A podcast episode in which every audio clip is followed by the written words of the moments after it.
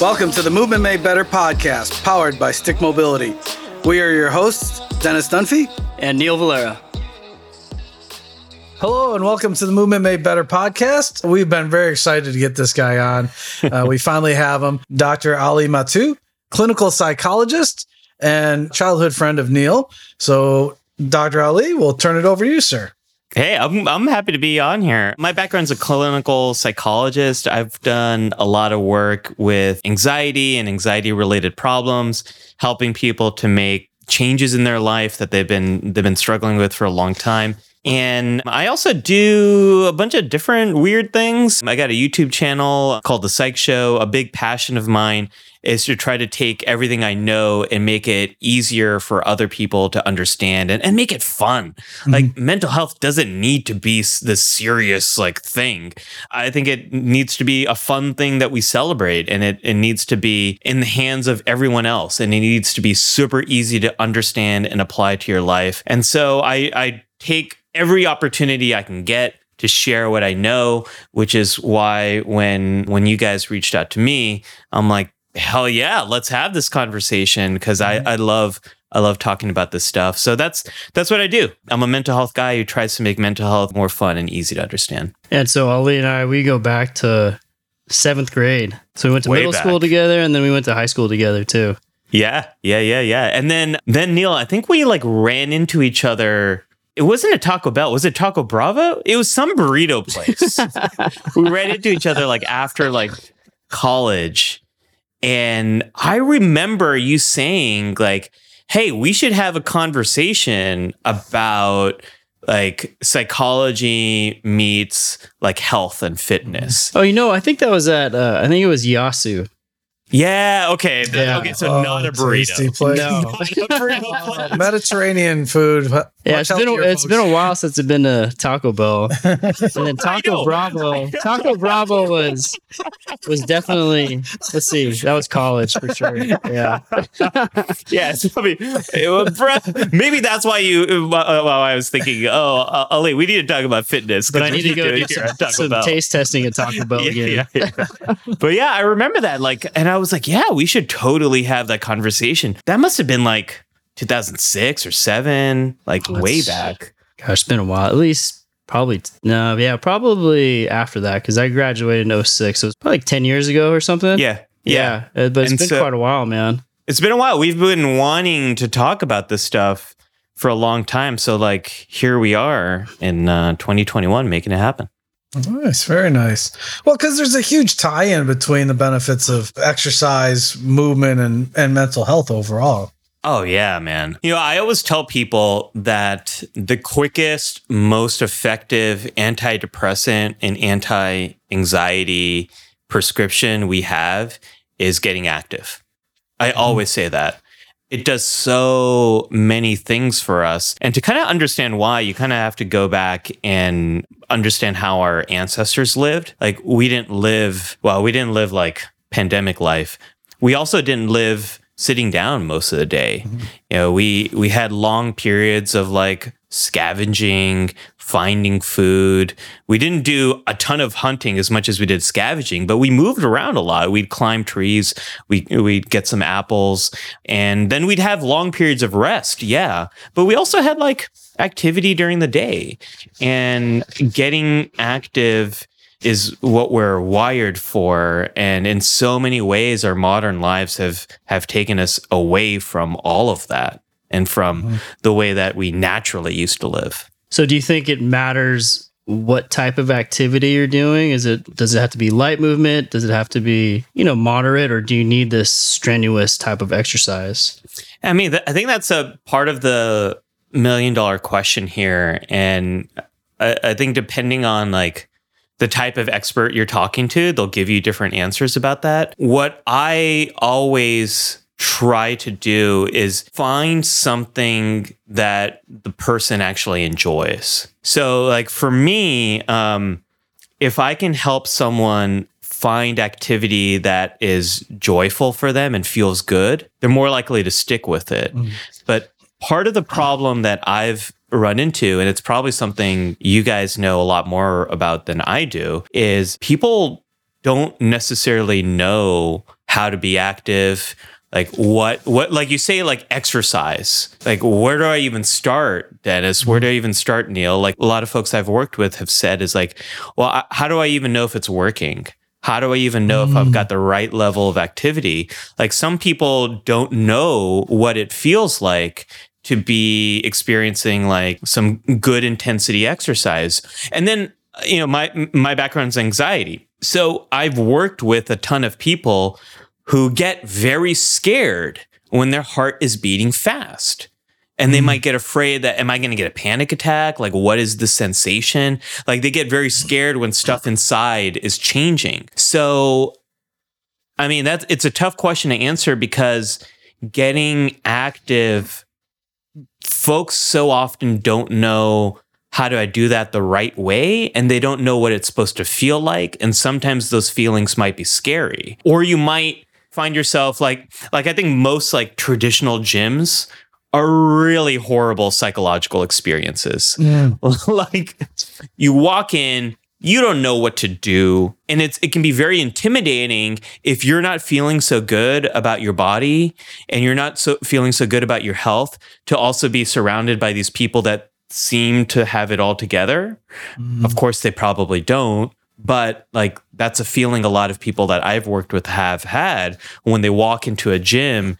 It's so overwhelming. You you need actually a guided experience through it because you don't even know where to start. There is such a huge intimidation factor. I think I think that probably would you say the majority of people are probably intimidated by a gym? Yeah, I would say so. That's been my experience. And and that's been the experience of like people I work with. And I think like I mean, this is again an area uh, you both know much more than I do, but I think traditional gyms as they're set up, like when you close your eyes and you think of a gym, you got like the cardio on one side, mm-hmm. you got mm-hmm. the weights on another, and maybe a class in there. I think a lot of them are set up to make you feel like you're being healthy, but it's it's it's a really overwhelming experience. It's kind of like cliquish, just like high school and junior high was. right? I mean, you got the people that are always in the cardio section. They never do anything other than the bike or the treadmill. Yeah. And you got the jocks or meatheads that are always lifting the weights. And then you got the cool kids type of thing, whatever, doing the step classes and look at me doing the, the, the Zumba and stuff, right? Because it is, it's very cliquish. Totally. I mean, it's funny you say that because, like, you know, Neil and I go way back to to seventh grade, and I think Neil, like, we had like better, more conversations about real life, like out of high school than we ever did like in high school because you got these yeah. cliques and you don't really you don't really know the people outside of your cliques you think you do but you don't like and i think that's the same thing with like yeah the gym is you might think you know like what the people are doing in, in weights, but you really like don't, you know? Yeah. Mm-hmm. Well, I think sometimes, you know, when people go into the traditional gyms, right, you go in with your headphones. It seems like a social place, but unless you're going there with a friend or something, it isn't really like that, you know. Whereas, for example, if you go to a, um, like a rock climbing gym, like mm. the one that Dennis and I go to, Planet Granite, there's this community feel. And mm. so that's just a whole different thing. Like you're going there to be active, but hanging out with your friends. And it, it's just got a different vibe yeah, at a rock climbing gym, people want to help you out more.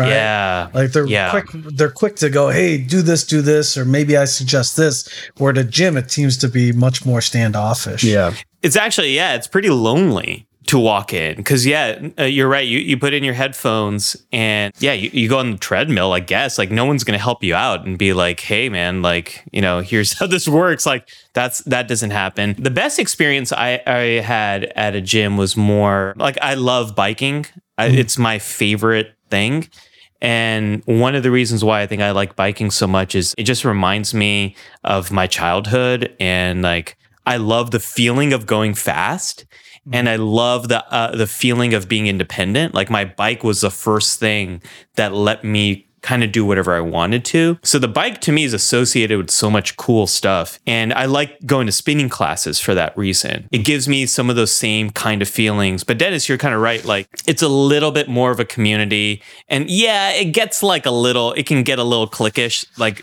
especially if you're doing like some of the more trendy spinning kind of stuff this gets back to the one of the very first studies in social psychology was about exercise actually. Oh. And it was a very simple study, but they were looking to see how far do people run? And they're looking to see does it make a difference if you're running solo or with a group? And what the study found is like people would run farther if they're running with a group. Like, you know, you might say, like, well, yeah, duh, that makes total sense. But this was like the first study in social psychology. And we, we it's it's easier to be more active if you feel like you've got the support of other people and they're kind of helping you along.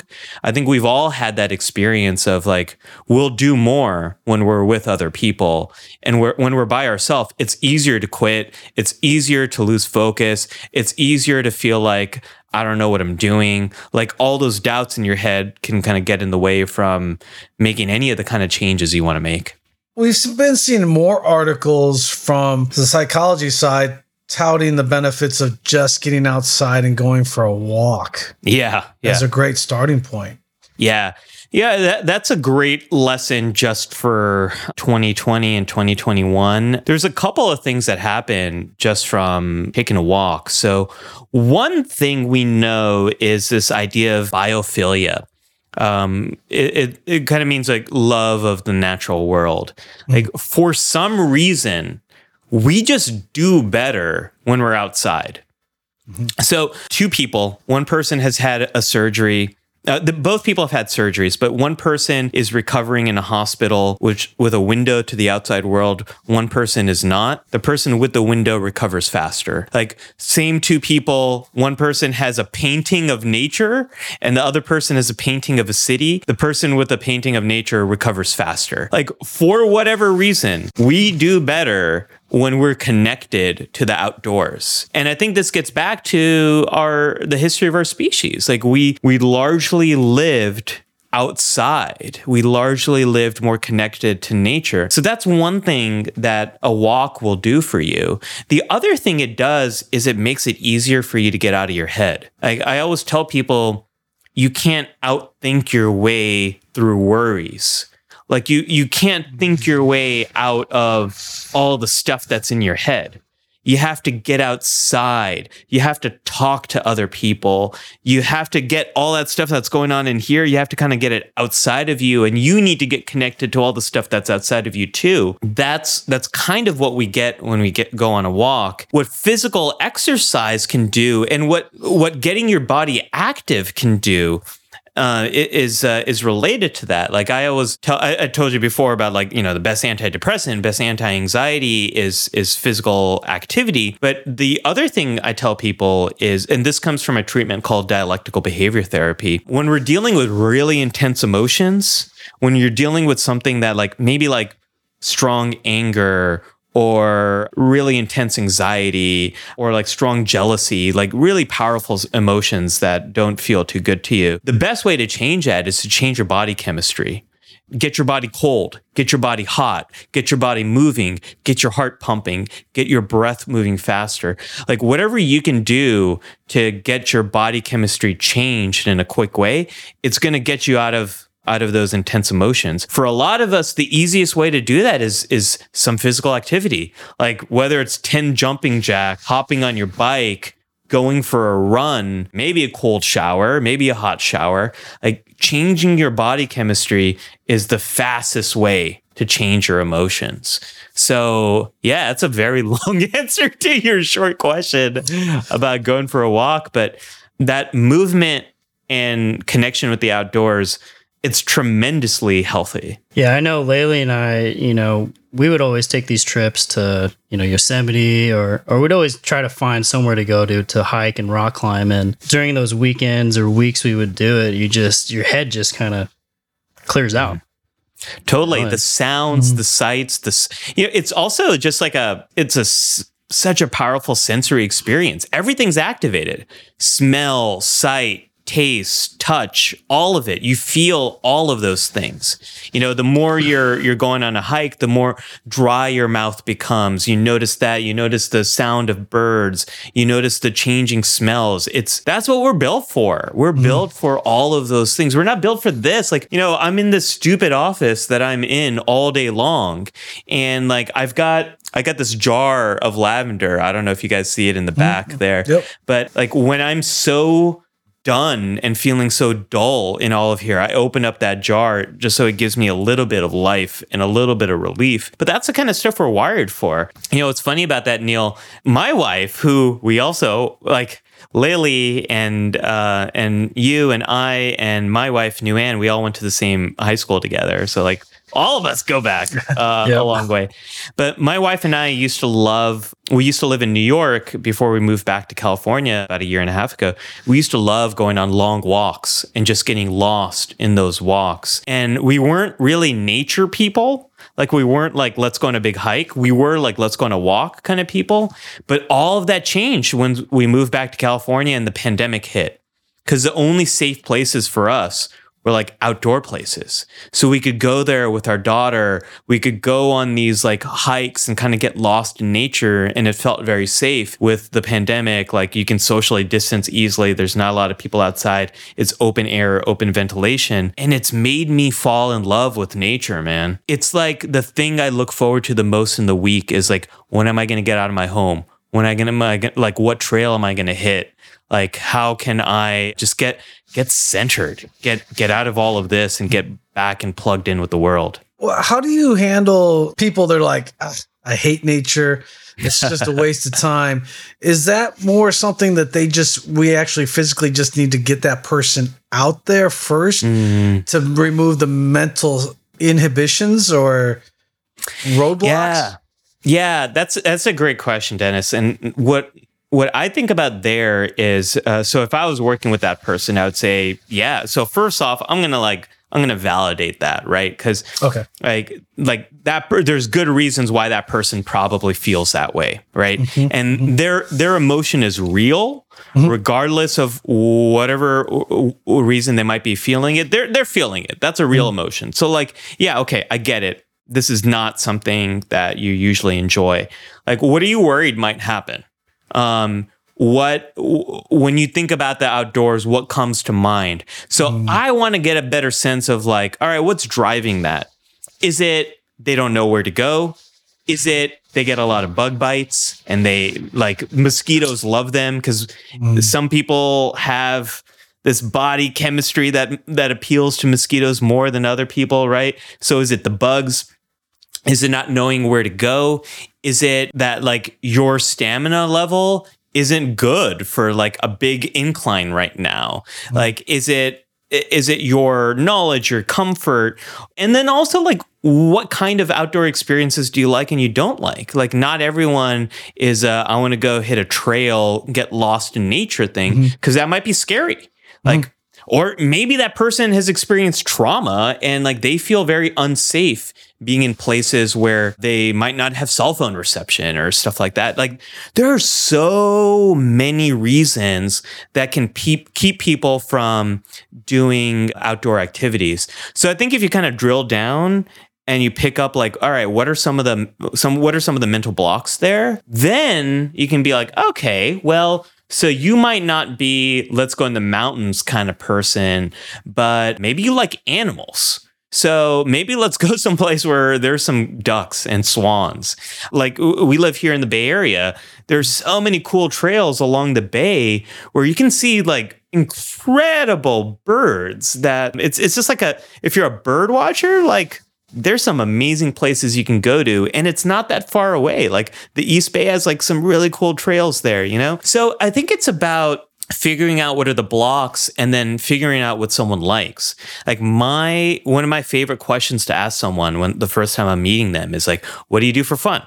Like when I, I, do a lot of work with teenagers and young adults. So oftentimes their parents are forcing them in to work mm. with me. Uh, they don't necessarily want to work with me. So I'll ask them stuff like, so what do you do when your parents aren't around? Like, what do you like to do for fun? What do you always get in trouble for doing too much of? Is like, is it video games? Is it basketball? Is it like, what kind of stuff do you like to read? Like, I want to really know what this person loves. And then I want to figure out, all right, can I map that on to the the changes they want to make. Like if it's about being more healthy, can I map on their love of zombies and get them doing zombie run? You know, mm. where they're like playing this game and like simulating a run from it. Or if they're really into different movies, can I get them like walking in some place that was like featured in a movie that they really like or something that inspired that you know like or like just get them listening to podcasts when they're out being getting active. I think there's so much benefit to just weaving in the things that people love to the changes they kind of want to make. And that that gets back to the first for one of the first things I said is like my goal is always I got to map on like enjoyment to all of these mm-hmm. things. Otherwise, it's uphill battle, you know. So it's our job as coaches to number one, ask questions, but number two, actually listen to the answers as opposed to just pretending like we're just listening to it. because I think a lot of I think a lot of trainers I see it where you, they're hearing information but they're not absorbing that information. Totally, totally. You know, I think a lot of coaches and trainers, you're meeting people at really interesting points in their life like they they're frustrated with mm-hmm. the way things have been going. They want more help. They know they need more help and they know they can't necessarily do it on their own or they want to get to the next level and they know that they can't do that on their own. And so they're at this critical point in their life and i think if you understand why they're at that point like why are they frustrated? What change do they want to make? That's going to get you the majority of the way there and if you can just understand a little bit more about what drives this person, what are the things they love, what are the things they hate, in addition to like understanding their their health, like where are they, like what do they need to do to to get to that next level. I think that's just gold. Like you got it. If you if you really understand why this person is coming to you, what drives them, what do they love, what do they dislike, that's that's it. That's all you need you know, I think that's a that's a really good point, and I think successful coaches are really effective communicators, and you know, really getting into the why for you know all their clients, their athletes, um, because once you build that that trust, is when you can get someone to do something. Yeah, there's a, a really cool technique that I'm not sure how much is has become part of the the trainer community, but it's it's a big part of everything I do, and it's this idea of motivational interviewing. So, this is actually a technique that was developed to help people stop smoking. And mm. it was something that was woven into a lot of what physicians do when they meet with people. And the whole idea was telling people to stop smoking is like not that helpful you know, because like it's so true. Okay. right, like, like, if it was, look, if if getting people to change was that easy, none of us would have a job. Right. Yeah. Right. Like, like people come to us for a reason because this stuff is hard. Whether you're talking about your mental health or your physical health, and like spoilers, we're talking about the same thing. Mental health is physical health. But like it's it's you need a lot more than telling people to not do that, right? The Dr. Phil approach, like, you have you just tried just not doing that. It doesn't that doesn't work, right?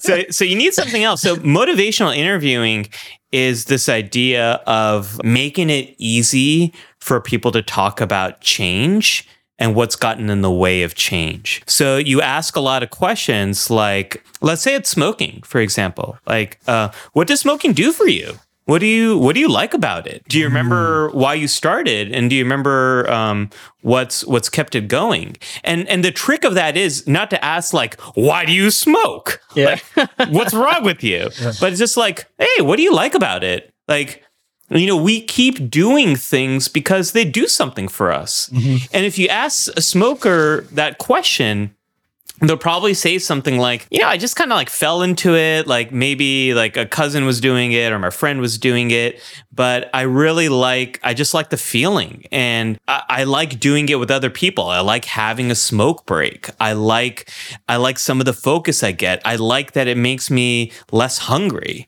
you know? And so then you get, oh, okay, there's a social part. You like mm-hmm. that connection. Oh, okay. It, it like feels good. You also like that you, in some some ways you kind of feel like it's better for your health because you're eating less. You know, so like now you're understanding what's keeping this thing moving forward, right? And then you also ask people like, what do you like less about it? Not like what are the problems, but like what do you like less about smoking? And then folks might say, I hate how much money I'm spending.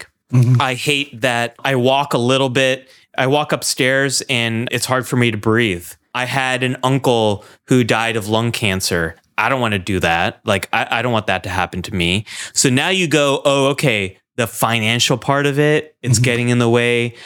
This person doesn't like how they feel like old like way older than their years when they're going upstairs. So now you got the reasons why they're doing it. You got the reasons for why they want to change. And then you can ask someone something like, all right, zero to 10 how much are you ready to to make a change about this? And someone might say like, "Hey, I'm I'm I'm a 5 right now." And you can say stuff like, all right, I hear it. You're really struggling. You want to make changes. And at the same time, like change is hard. Where were you a month ago? Zero to 10.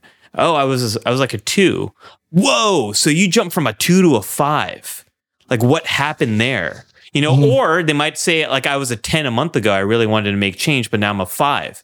Oh, whoa, it, that big change there. What happened? Mm-hmm. So motivational interviewing is it's all about getting people ready to make changes by making it easy to talk about change, make it easy to, to understand what's keeping this thing going, making it easy to understand what's getting in the way of making changes, and then helping the person to be open about that. Like if you're working with someone and they're struggling to do all the things that you're assigning them, talk to them about it in the same way. Like, what do you like about the situation? What do you like less about the situation? Like, let's let's like understand it. Let's put all of our exercises aside and let's just understand what's going on right now. It doesn't take that much time of doing that. Mm-hmm. But what you communicate is like, I get it. It's only human that you're you're in this situation you're at. And now that we know what's keeping it going, what's getting in the way, let's make a plan to address those things.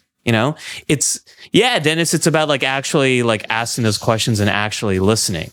A little bit of listening goes a long way to making a person ready to take the next step. I think too many of us just go, why can't you just do this? And so we we forget that there is there are a lot of hurdles. As a former smoker, for me, it was I just mentally said, I'm done.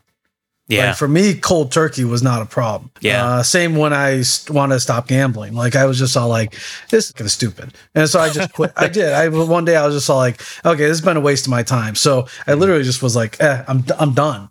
But that's very unique. That I mean, most people have to have that differential to figure out okay where do i why do i want to stop this or how do i go about doing that? But i think too many of us especially in the physical world when we talk about helping people get stronger moving better i think a lot of us just have that inability to go well why can't you just do this? Right right, right? well one of the things that you just did there in your own journey is you made a big identity shift. Mm-hmm. So there's really good research that shows if you change your identity, you're much more likely to change your behavior. So if one day you wake up and you're like, you know what?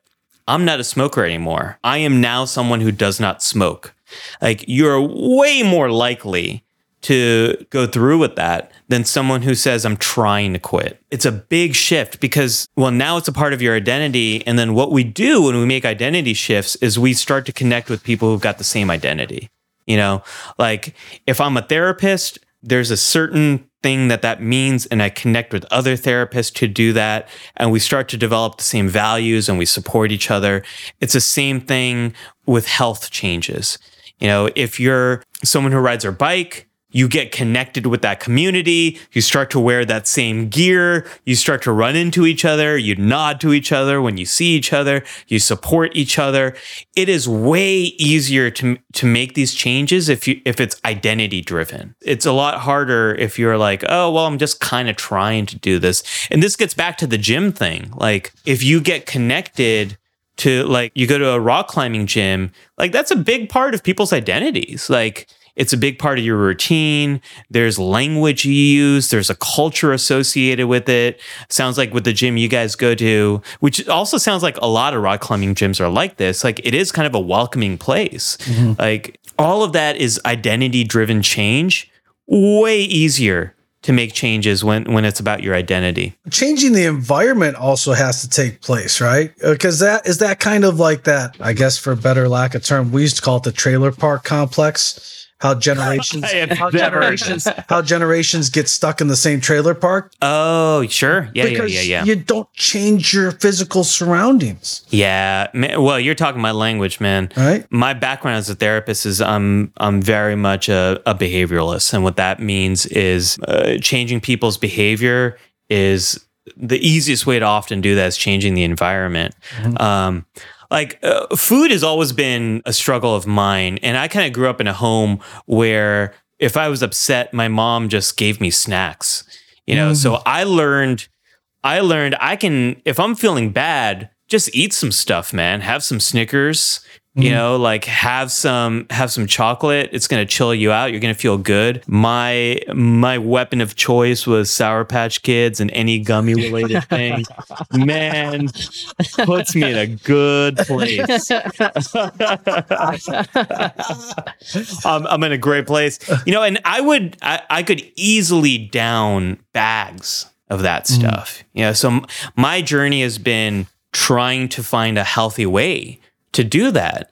And the healthiest way I have found to deal with that kind of stuff is I control what comes in my home and then I control where it goes.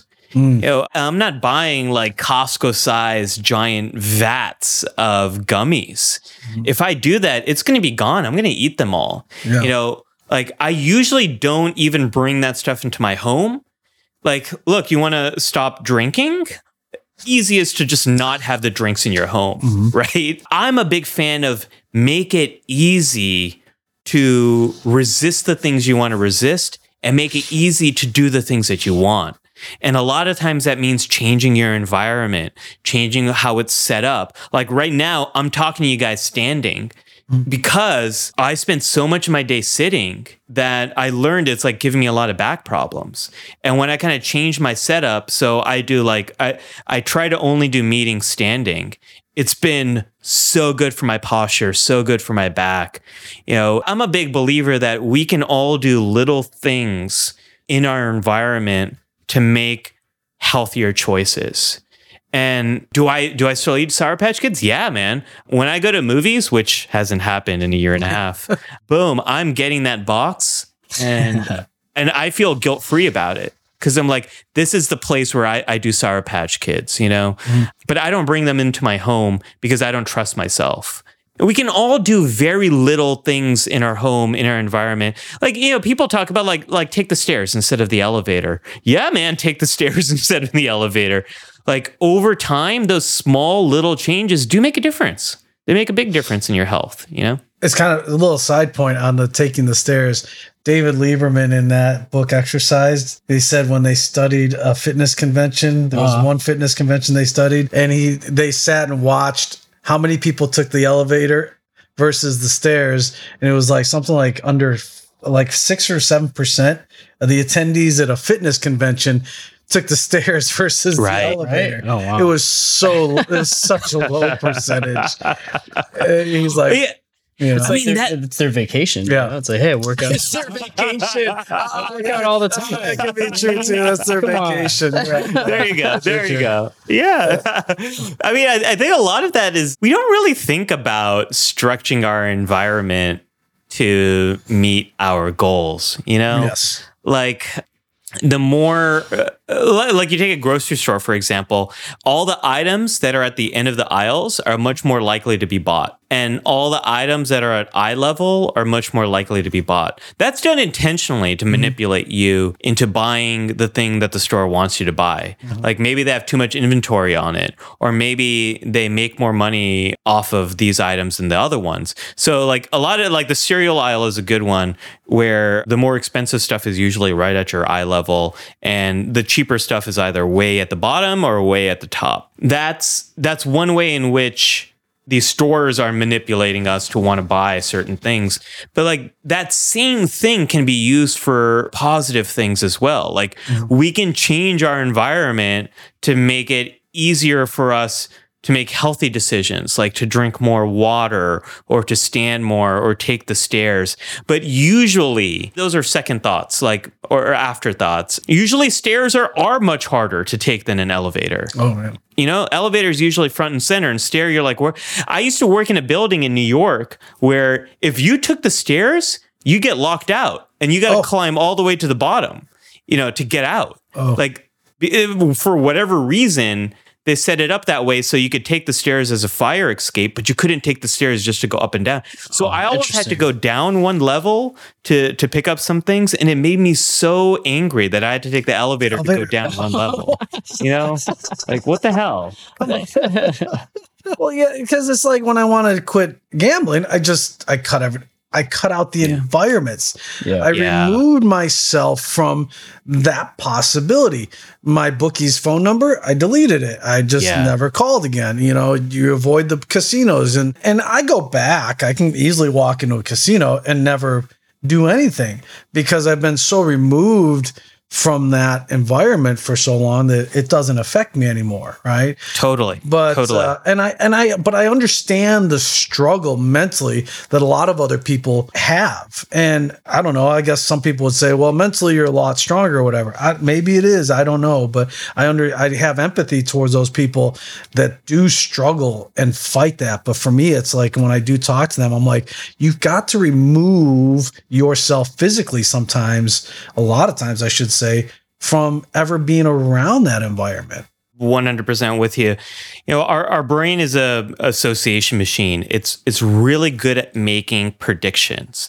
And this started out as like a safety technique. Like if there was a lion hiding behind this bush and like someone in your tribe got taken down by this lion, well now you avoid that bush at all costs. You mm-hmm. know, our brain is very good at forming these connections. And it does that with threats like predators and lions and and all that kind of stuff but it also does this with like casinos mm-hmm. like it knows when you're in that environment that it, it get it gets you all wired for all the kind of stuff that, that you're going to be doing there and casinos are actually like they're brilliantly designed. Oh yes. they people know what there's no windows there's no clocks. Yep. it always kind of feels like 5 p.m you know? It's like um it's completely designed and it's easy to get lost in a casino. To like get from one end to another you got to walk through all the machines all the tables you know?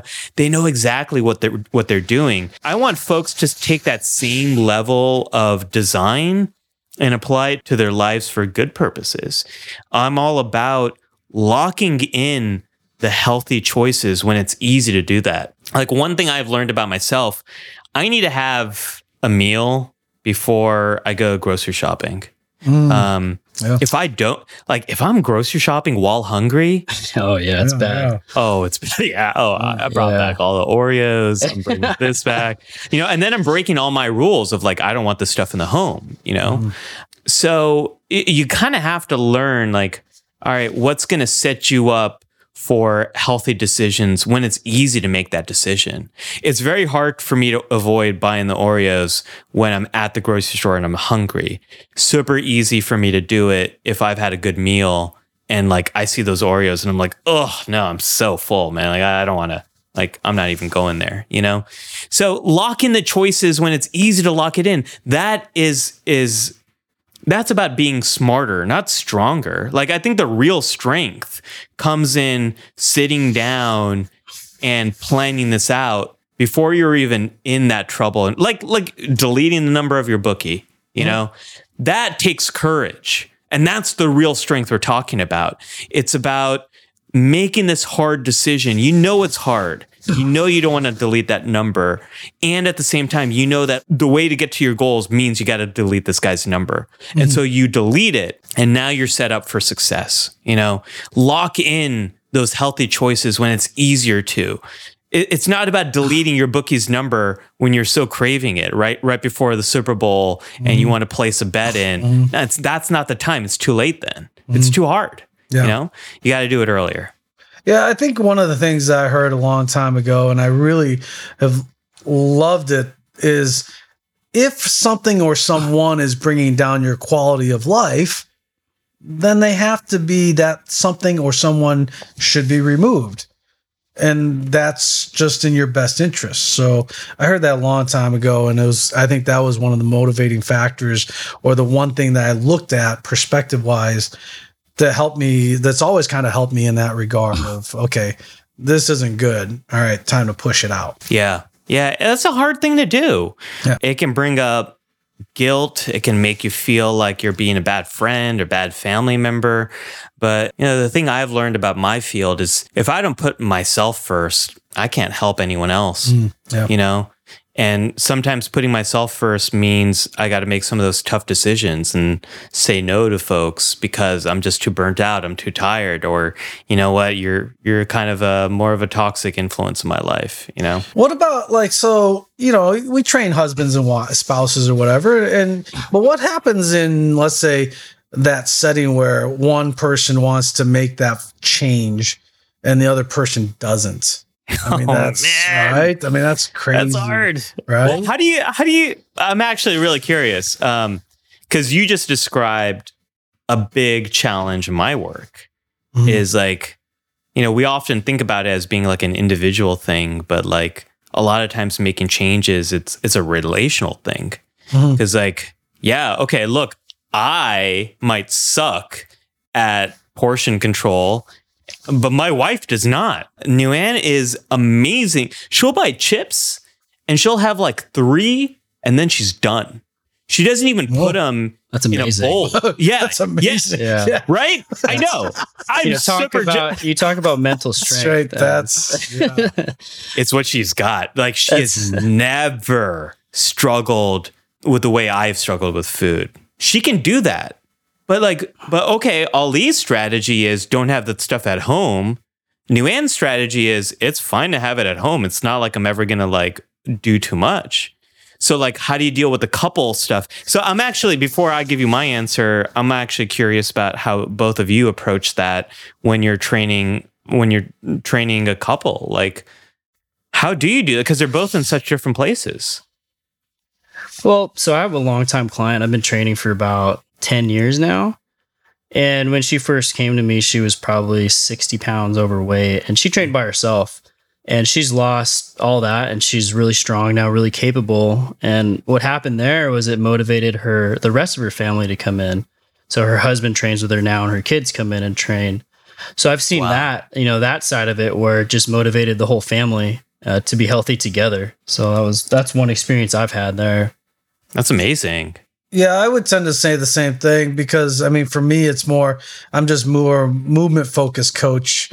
But I think when we talk about overall health, before we even get into the nutrition aspect, because that really is, mm. in my, in my opinion, the hardest part psychologically, especially Yeah. we got to get people moving first and feeling better about just the fact that they can move be comfortable moving so i think and it's it's breaking the stereotypes of what most people think working out or training is Yeah. and so i know the feedback i typically get from people that i've worked with is wow you do things that i that i normally don't see at a gym and it's oh, it's more enjoyable and it's like they buy in so uh, it's removing the intimidation getting them to understand that training what typically we're thinking is maybe not what it really should be type of thing Right. and then just getting them more confidence And then I think that rubs off on the people Yeah. around them because they see that change in confidence.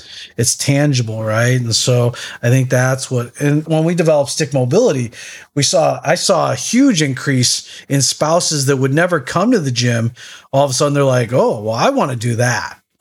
so it was kind of interesting to see the impact just because it was novel, it was different. Yeah. I, thi- I think there's that thing about being more capable, right? Getting more confidence, and it just it just rubs off. Your mood changes. Yeah, um, that's that's really wonderful to hear that how much it's kind of like positively spread through families. So the challenge for, on my end is like let's say I'm trying to help someone overcome social anxiety and I might be asking them to do certain things. Like let's say they're like a 25 year old young adult, but maybe I'm asking them to do something, but then their parent, their mom and dad kind of swoop in and do that thing for them because that's the way they've been doing it like their whole lives. And they don't necessarily have the confidence that the kid can do it on their own. So, what I often end up doing is bringing all the people in the room, like whoever's involved, mom or dad, or, um, you know, a sibling, whoever might be involved, and get people all on the same page about what the goal is and like really charging it with like values. So the goal isn't just like we want Sam to be less socially anxious. The goal might be like we want Sam to be feeling good about himself and and becoming independent.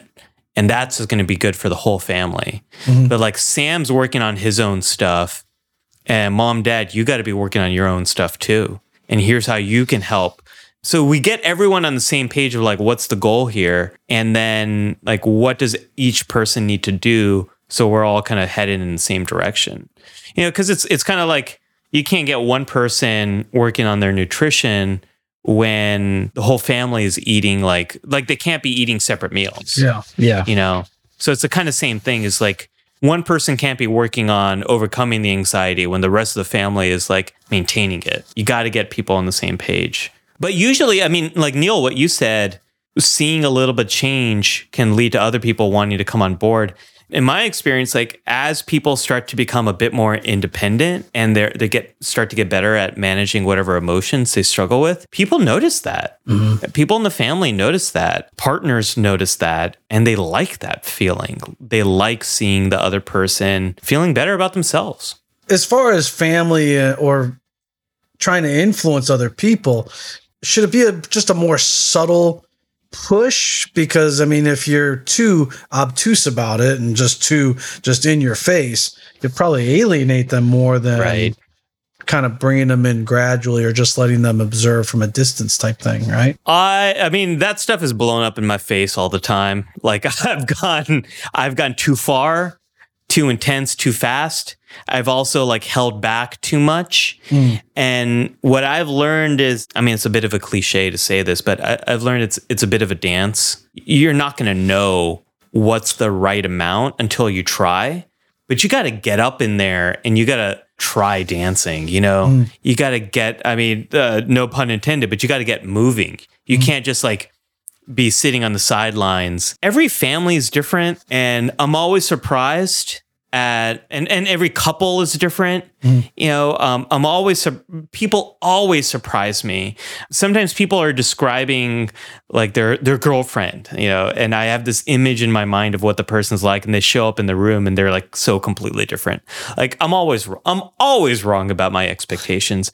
But the thing I've learned is like, yeah, it's a dance and and you can always repair these things you know like you can go with what your gut is telling you and if you if you did too much or if you did too little it's okay. You can repair that relationship. Like you can retool it. Well, I think one of the things that from the mental health aspect, especially over the last year, is unfortunately seeing the huge increase. I mean, I'm assuming your business has really picked up dealing with people with anxiety, right? Unfortunately. Yeah, I mean, what's happening around the country right now is a lot of therapists are beyond full. And most therapists were like full before the pandemic started. Mm, mm-hmm. And now you have more people who are struggling. And the other thing that's happening too is a lot of mental health folks are struggling with the exact same things. as Oh. as their patients are, you know, and they're feeling burnt out, overwhelmed. I mean, I've got a lot of friends who are they're back to back with patients all day in their home on their screens. And maybe they've got kids who aren't in school and they're running around too. Like it, it's it's a bit of a mess out there. So on the one hand i love that we've got more telehealth kind of stuff. Like you can see your therapist you can see your physician you can see a nurse practitioner you can see your social worker. You can you can see people all through video. Like that is amazing now. And at the same time like people are overwhelmed on all sides of this so it, it's a it's a tough time for mental health and while there's some glimmers of hope here with the pandemic and the vaccines i think we're going to be dealing with some of the mental health consequences of this for like a long time like i was joking with you guys before we started recording about how my wife and I were, were like both working from home, right? She's in the next room. But like our marriage has taken ups and downs because we're always around each other, but we're also always working. And we don't get breaks from each other. And we also don't get breaks from parenting. Like, like it's every relationship is fully taxed right now. Like we're all holding a lot. And I think it's going to take some time for us to to recover from all of this once it's once the pandemic is like actually over. To say, so are you guys scheduling time to to get outside now and you know go on these hikes and and do that at least once or twice a week or as much as you Oh can? Oh yeah. Yeah, the weekends and like thank goodness we live in California right now where we can easily do this on the weekends, but that's what we look forward to the most. Like we all are so much better when we have that outdoor activity on the weekends. Um, I love it. I look forward to it. We had it this weekend. This weekend were two days where, like yesterday, was my 11 year old nephew just had a birthday and it- we had like a big Nerf gun battle in a park. And so, like, that was a ton of fun because we're all moving around and stuff. But the day before, we went out to Santa Cruz and we're outside. It was a beautiful day. It wasn't too cold, wasn't too warm. It was just perfect. That helps a lot. Like, that's become kind of our physical health routine and mental health routine. Like, the weekends, getting out as much as we can.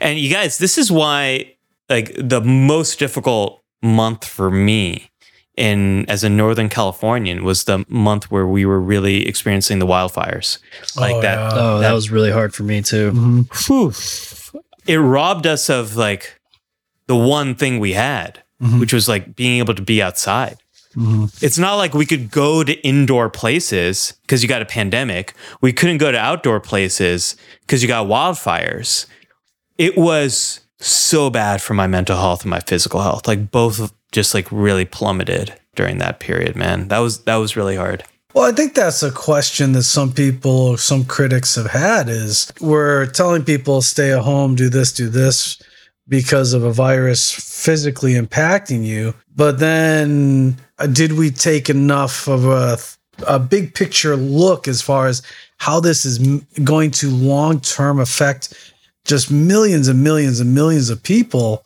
I know we saw what they said. The World Health Organization says that mentally there's about a thousand, a million suicides a year. And that was before this whole pandemic. So Yeah. with unemployment and all the and deaths Yep. and all these other things, you know, where do we kind of walk that line, so to speak? Yeah, these are the big questions. I like especially with the United States, so much of our pandemic response was so disorganized, mm-hmm. like state by state, sometimes county by county. From a mental health criticism and from a behavioral psychology criticism, we should have been telling people what they can do socially. You know, like like going outside and being a little socially distant from each other and having like an outside picnic mm-hmm. is great. Like we mm-hmm. should have been doing that. Like the the risks of coronavirus is, is is substantially reduced when you're outside. Mm-hmm. But then when you're outside and you're distant, especially like if it's windy at all, like it's a pretty safe thing to do. So we should have been telling people how to stay connected in a safe way. And we didn't really do that. So that's one thing. And to your other point, Dennis, like people need to feel like their their basic safety is taken care of. So like unemployment support, healthcare support, like those things need to be there. So like you aren't like one infection away from poverty, mm-hmm. so that you aren't like you know, so you lost your job in the pandemic. There's nothing else you can do. So you're not going to get evicted, right? Mm-hmm. Like some of these basic things need to really be taken care of to ward off the worst mental health impacts of all of this. Like if people's basic needs are are supported and they can find ways to connect with other people, that does a long that does a lot to to uh, reduce some of the worst impacts of all of this. Yeah, because I mean I've talked to Neil several times about you know your I'll put on Sirius XM and the CDC is running mental health commercials and it's kind of ironic because I'm like, you're kind of the pandemic is stemmed is is created this issue. So now you're getting hit from both sides. So it's kind of you know you kind of scratch your head sometimes like. Eh, is there a better way of, of handling this or should there have been a better way of handling it so to speak yeah i mean i hope we're able to um, really learn our lessons from all of this so we're we're better prepared for whatever comes next. I mean, we've all lost a way of life. Some of us have lost people, but we've all lost a way of life. We ha- we all have a lot to grieve here and we've learned a lot from this process. If we can just really learn all the right lessons from this, I think we're going to be better prepared for whatever the next crisis is that's going to hit us or you know, hopefully not, but like the next pandemic, right? Like the countries that learned the best from SARS back in uh, a lot of the Asian countries that are most impacted by SARS mm-hmm. were best positioned to deal mm-hmm. with this.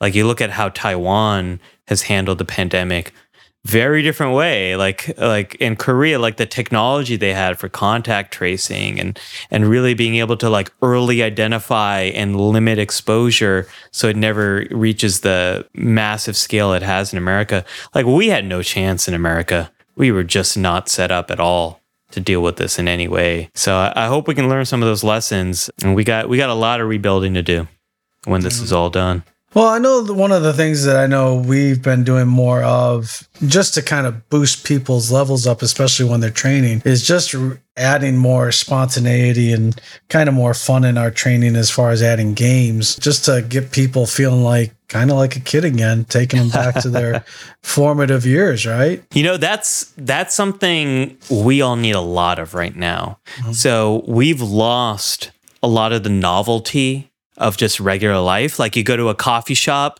um, you go to a Greek place, and you run into your old friend right. from from middle school and high school, right? Like I never predicted that I would run into Neil that day, and it happened, and it was kind of like the highlight of my day, right?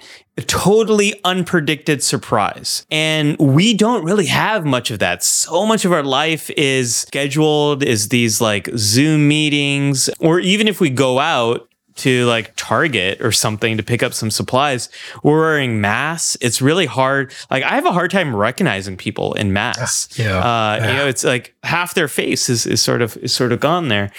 This is part of the reason why I think we're we're all in this like temporal fog where it feels like it's been a long time, but it also like I can't tell you what I did last summer. Like it all just like feels like one weird blur. So anything we can do to get a little bit more novelty in the day, a little bit more surprise, a little bit more fun, this is going to be really helpful for us right now. It's something we need a lot of. Like one of my favorite things that I've done in the pandemic as a way of coping is I bought a Nintendo Switch just to play with with one of my nephews. And I'm, I love Mario Kart. I've always loved Mario oh, Kart, but I suck at Smash Brothers. Always have. so, like, my mission in life right now is to get good enough to beat the crap out of my nephew. It's Smash Brothers. Like, is this, is this the nephew that just turned 11? yes. Okay. Say what? Say what? Good luck, man. Oh, I'm I'm trying, man, and it's you know for the record, I um I took him down in Nerf real hard. I had to like I had to like we started and I just let loose at him, and uh, I figured out he's might be good at Smash Brothers, but he's not so so good with the with the nerf. But yeah, it's like it, it's a new thing. I haven't done it before. I got a lot to learn. It's something that takes my mind off of the wackiness of the world. So like finding novelty and surprise and and feeling like a kid again. Dennis, we all need that. We need a lot of that right now. Yeah, and there's you know that approach you're talking about as far as you know working on things you can do. I think that's something that Dennis and I focus on a lot. Is instead of you know telling our clients, "Hey, you can't do that, you can't do that," let's give them drills they can do successfully yeah. right away, where they they get this positive feedback and impact, and then keep progressing them from there.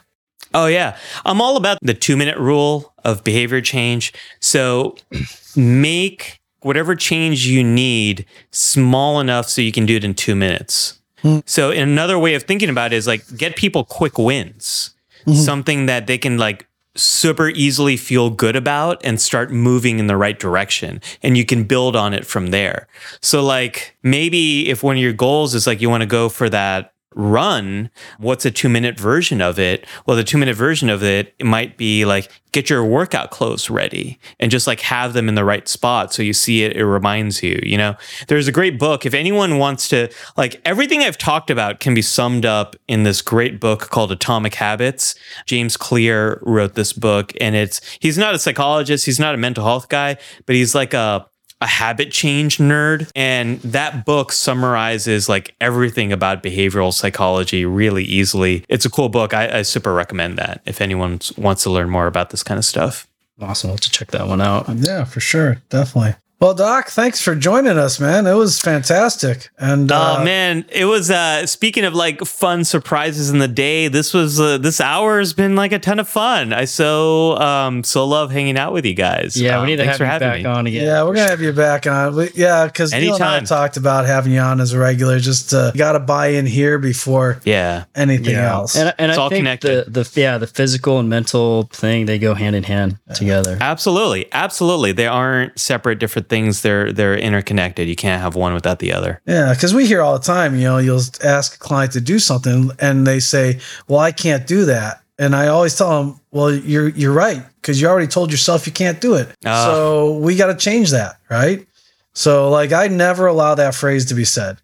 Man, I'm gonna I'm I gonna never have to rip that. that off because my thing is steal that from you. Uh, you go because my thing is no. We're gonna work to see how good you can get at it. Period. Yeah. We're going to yeah. work to improve it, but don't ever say I can't do it because then you simply can't because yeah. mentally you're already shut off to it.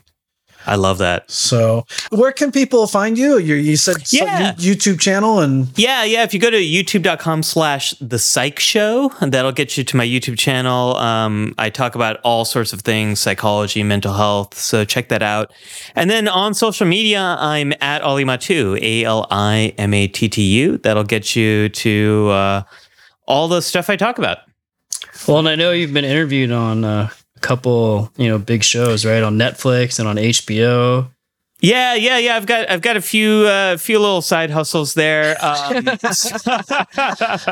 so I did um I did a short series with HBO called Doctor Commentaries, where it's kind of like it was me reacting to some of their some of their big shows, showing the mental health themes there. Oh. That was a lot of fun. And then I what else have I done? If if people want to learn more about anxiety, actually um, go to Netflix and watch The Mind Explained, um, the anxiety oh. episode. I'm in that one that's like a 25 minute everything you need to know about treating anxiety. It's all right there. Um, really proud of of the work we did on that one. So I would say those are those are actually two good things for if you're interested in learning more about my kind of stuff. Doctor Commentaries, HBO. It's all on YouTube. You can easily check that out. And then on Netflix, Mind Explained Anxiety. You got it. That'll get you everything you need to know. Awesome. Fantastic. Thanks again, brother. Cool.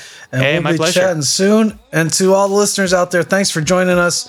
And until next episode, be good to each other.